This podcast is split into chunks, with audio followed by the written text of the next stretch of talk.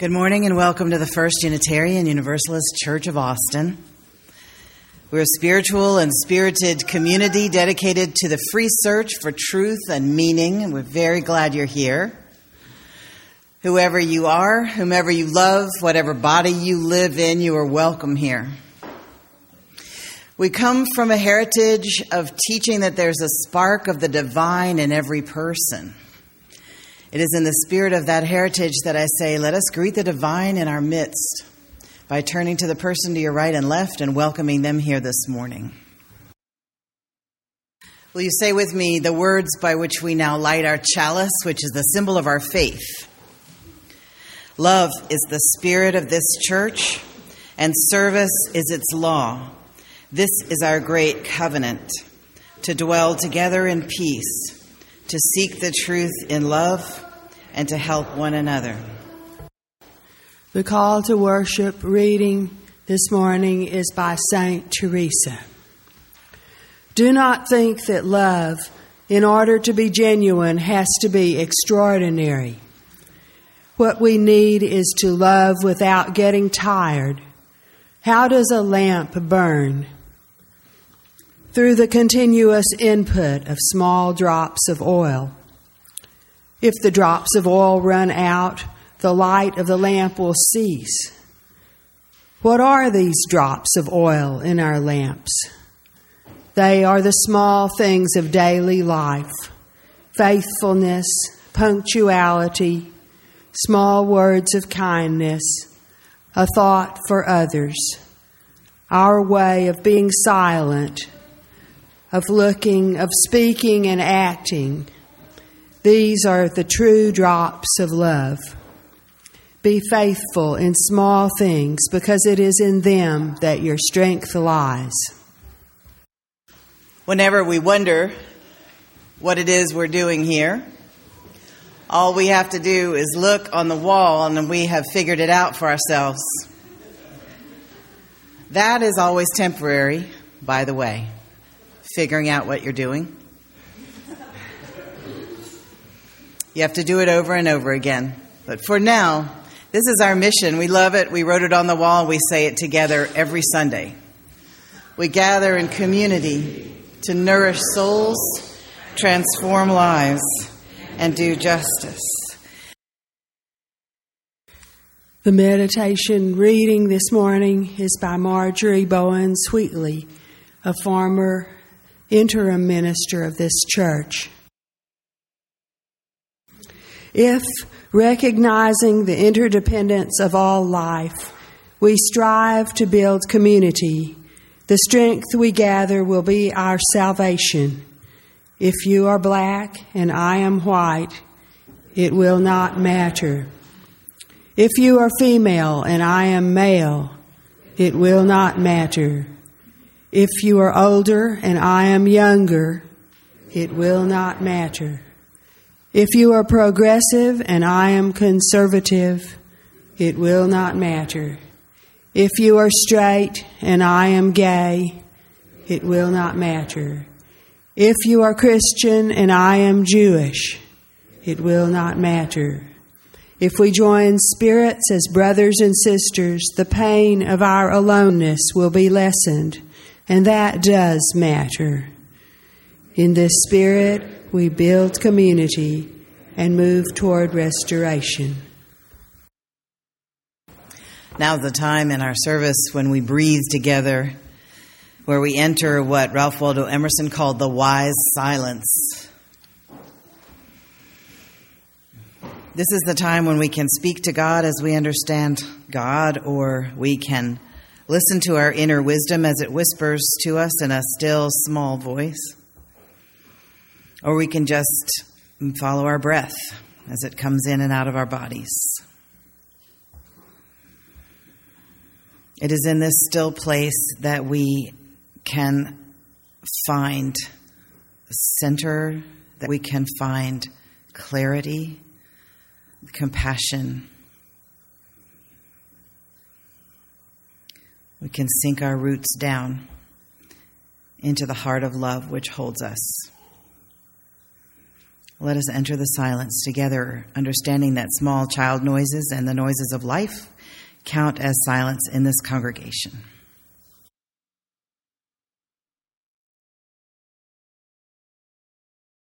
Most of you know that I have two sons who are now in their 20s.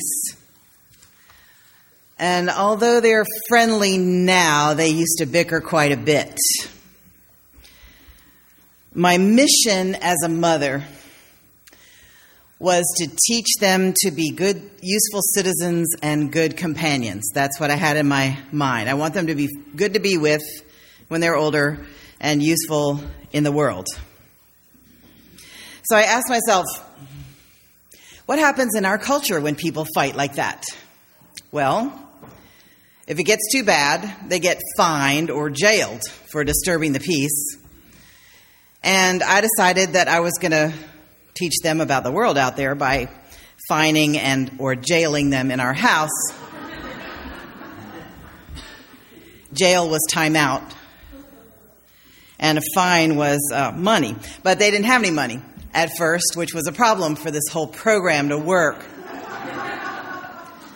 So at the beginning of every week, I'd give them each a bag of nickels, and I'd say, um, whatever nickels you have at the end of the week, you can keep as your allowance. But every time they would start to bicker, I'd say, if y'all don't stop that, you're going to each owe me a nickel. And of course, they would always go, well, he started it. That cost a nickel. because as I had explained to them, I didn't care who started it. I didn't have time to figure out who started it. It takes two fools to have a fight.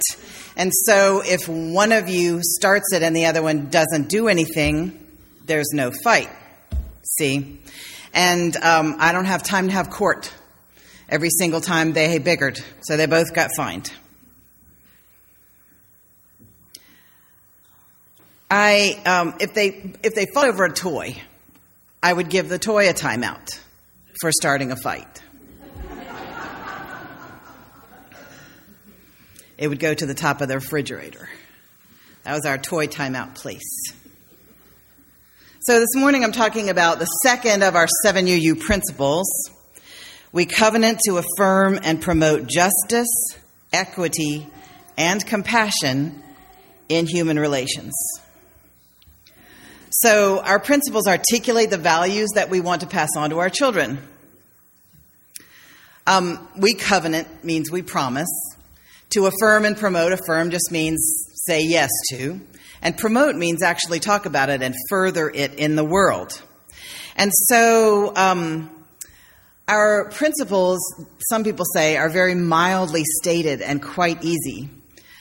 I say, let us end each principle with beginning our homes and congregations, and that will make it as hard as it should be. So, justice, equity, and compassion beginning in our homes and congregations.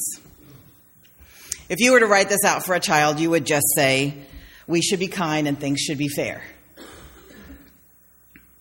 So, justice is making things fair. You get what you deserve. Your actions have consequences. Um, I go to a lot of houses or kitchens or whatever where they have the sign on the wall that says, you open it, you close it, you spill it, you clean it up, you dirty it, you wash it, blah, blah, blah. But um, normally it ends up just being the mom who does those things. Not in your families, probably just in my family growing up, it was my mom. Equity means that everybody has those same rules. So you have justice, you get what you deserve. You have equity, everybody gets what they deserve.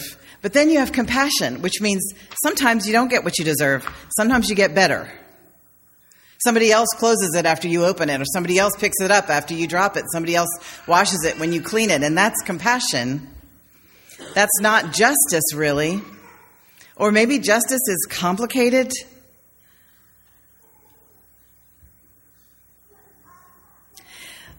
Many churches talk about grace, which I think is involved in when you sometimes get better than you deserve. Sometimes you get more than what's coming to you.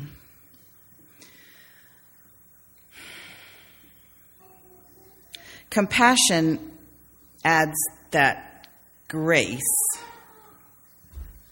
But why why is there so much pain and why is there so much misery? And I think it's because justice and equity and compassion are falling apart in some measure. They have to be in balance. It's right near the equinox right now, so it's fair to be talking about balance. That justice and equity and compassion have to be in balance. And how do we walk that path, balancing justice and equity and compassion in our homes and in our congregations? It gets a lot more fuzzy. They, you know, justice and compassion fight with each other. And sometimes you have a person in life who has had, when a child, too much compassion, where someone has said to him or her, Oh, poor thing, they're just tired, and they get away with murder. And then they don't grow up into a good citizen or a good companion. Sometimes you sometimes you can be, I think, this is just my opinion, it has no bearing on what you all have to think. But I think sometimes when you're raising kids or when you're in a congregation, there is such a thing as being too compassionate. Where you, uh, you know, I, I, was a therapist for 15 years, and so that's a professional um, uh, I can't remember what you call it. It's a it's a hazard of the profession to be too understanding. Like, oh, oh, you slashed six people to death. Well, I understand. I mean, you were just, you know, you were really angry and your voice had been silenced when you were a child. No, it's never okay to slash six people with a knife. It's never okay. You can understand, you can be compassionate, but there still has to be justice. It can get difficult even in a even in a a raising children situation where nobody's slashing anybody. For example, I um, I was a forgetful child. I would mark my place in my books with my allowance and always lose my allowance because it went back to the library. um, my mother would just despair. And my children were forgetful too. But we worked out a thing where if they called me in an emergency after they got to school and said, Ma, I forgot my lunch, I would go, okay, I'm going to bring it to you. I wouldn't give them any trouble about it. But if it took me 20 minutes to go home and get their lunch and take it to the school and get back to my work, usually it took me 40 minutes. Whatever, however long it took me, they owed me that time. It's like, okay, I am happy to bring you your lunch, but now you owe me 40 minutes. And usually it would be 40 minutes cleaning up the garage, which was always a disaster. and that seemed fair to me and to them. So it's okay, you get to make mistakes in this life, but sometimes you pay for your mistakes. I did have compassion for them because I knew where they got that forgetfulness. It took me a long time to learn to be as organized as I am today, which is pretty organized, but not, I'm not at level 10. They also would always get in trouble for talking in their classes. I have no idea where they got that from. and I would say to their teachers, I'm sorry, their parents are both preachers, and um, we've been spoken to in the movies for adding to the dialogue on the screen, and uh, they just can't help it. I'm sorry. So actually, they didn't get in trouble for that. I'm sorry to all the teachers. But too much understanding and too much compassion can make you weak on justice. And that creates a problem in the world. So the balance between steely eyed justice, where everybody gets what they deserve, um, or even worse than they deserve to the point of being unconstitutional. You know what I'm talking about. When, when someone is killed and they say, just why is he getting taken to a nice air conditioned hospital where he gets room service? And like, have you been in a hospital before?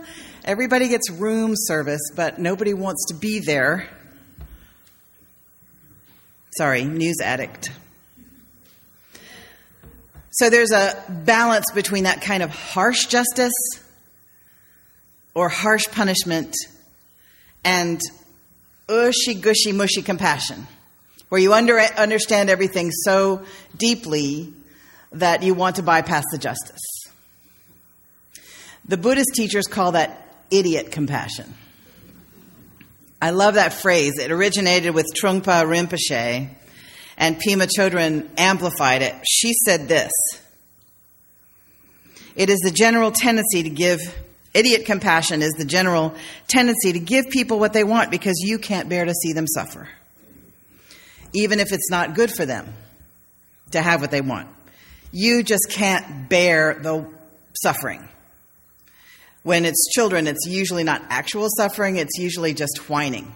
But you give into it because it's making you suffer. So it's a selfish thing, idiot compassion, where you go, oh, poor thing. Last time they had a giant lollipop was yesterday, and they need one today, too. Just to make up an, an example.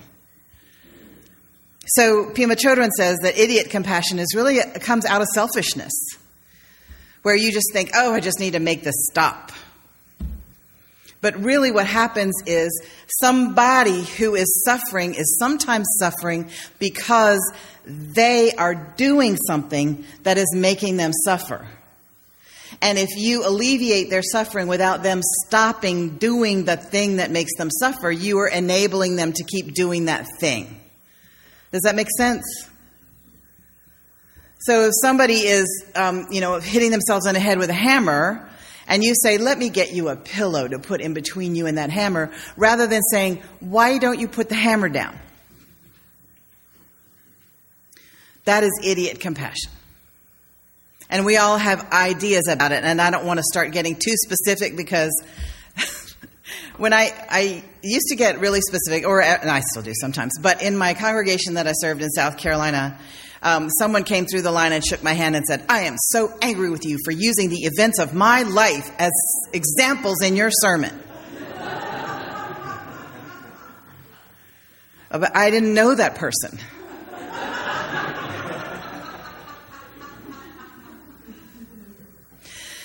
So, in our urge for compassion, we have to use the, the question we have to ask ourselves is this idiot compassion or is this real compassion? And if our, in our urge for justice, we have to quote to ourselves Mahatma Gandhi, who says, um, An eye for an eye leaves the whole world blind and, and toothless.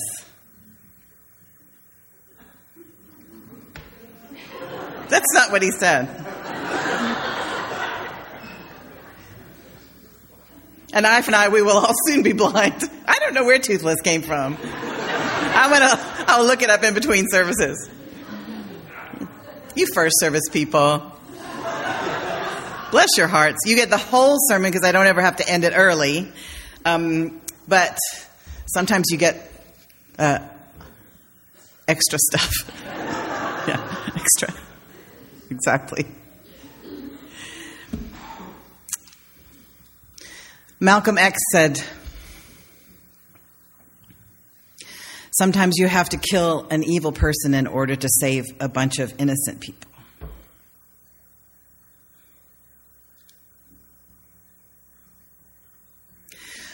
I don't know if that's true. I would rather not kill anybody. My dad used to say, which I cannot find on Google anywhere, but he said it was a Chinese proverb. I suspect now that he just made it up, but I'm not sure. Mercy to the tiger is cruelty to the lamb. You can't let a tiger just move in amongst the lambs and go, oh, let's just talk it out. It'll be fine. He hasn't actually done anything to you yet. You're still in one piece. Don't worry about it. Where the lambs are getting nervous because the tiger comes up next to them and goes, mmm. You've got to keep the tiger away from the lambs. So we wrestle in a church community because we know we know each other. And when someone behaves badly, not that they ever do in this church, this is another church I'm talking about. When someone behaves badly, people go, "Oh, well, I know that person. They just, you know, they just are a little bit brusque. That's true. Knowing the person gives you a level of compassion. On the other hand, other people are hurt by the bad behavior. Where's the compassion for them? There has to be a balance of justice and compassion.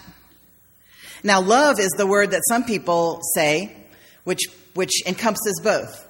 When you love someone, you want them to be their best, and you also have compassion for them. So, love might cover it, and sometimes you can challenge people in love to become better. But I would do that very, very, very rarely and very carefully, only after you've actually looked at your own self to see that you have cleaned up everything in your own environment before you start pointing out something in other people's environments. You know, preachers preach to themselves as much as they preach to anybody else. I need to hear that.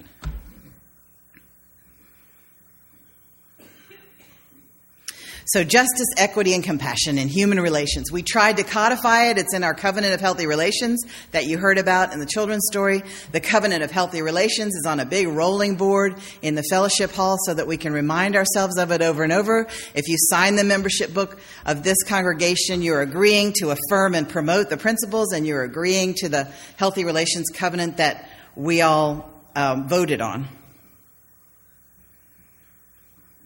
And if justice, equity, and compassion still feels too vague to you, then just put little words at the end of it and think about it during the day. You go, justice, equity, and compassion when I'm at the grocery store. Justice, equity, and compassion at the gym. Justice, equity, and compassion when I'm on the phone with tech support. Justice, equity, and compassion when I'm under the influence of asphalt all of those times we ask ourselves, what is justice, equity, and compassion? And now and then we get to celebrate a, a step forward in the world of justice and equity and compassion. This weekend, the National Museum of African American History and Culture opened um, in Washington, D.C. The opening ceremonies were beautiful. Tickets are hard to get. Everybody wants to see it. We all know that it will take us apart when we go in that place. They opened it with a bell. And I want us to get our bells out, take your cell phones off silent. Let's join with the Freedom Bell from the First Baptist Church of Williamsburg, Virginia, and celebrate in our joy.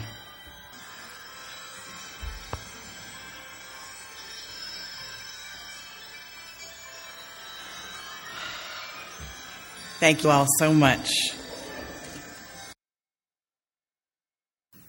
Please say with me the words by which you, we extinguish our chalice.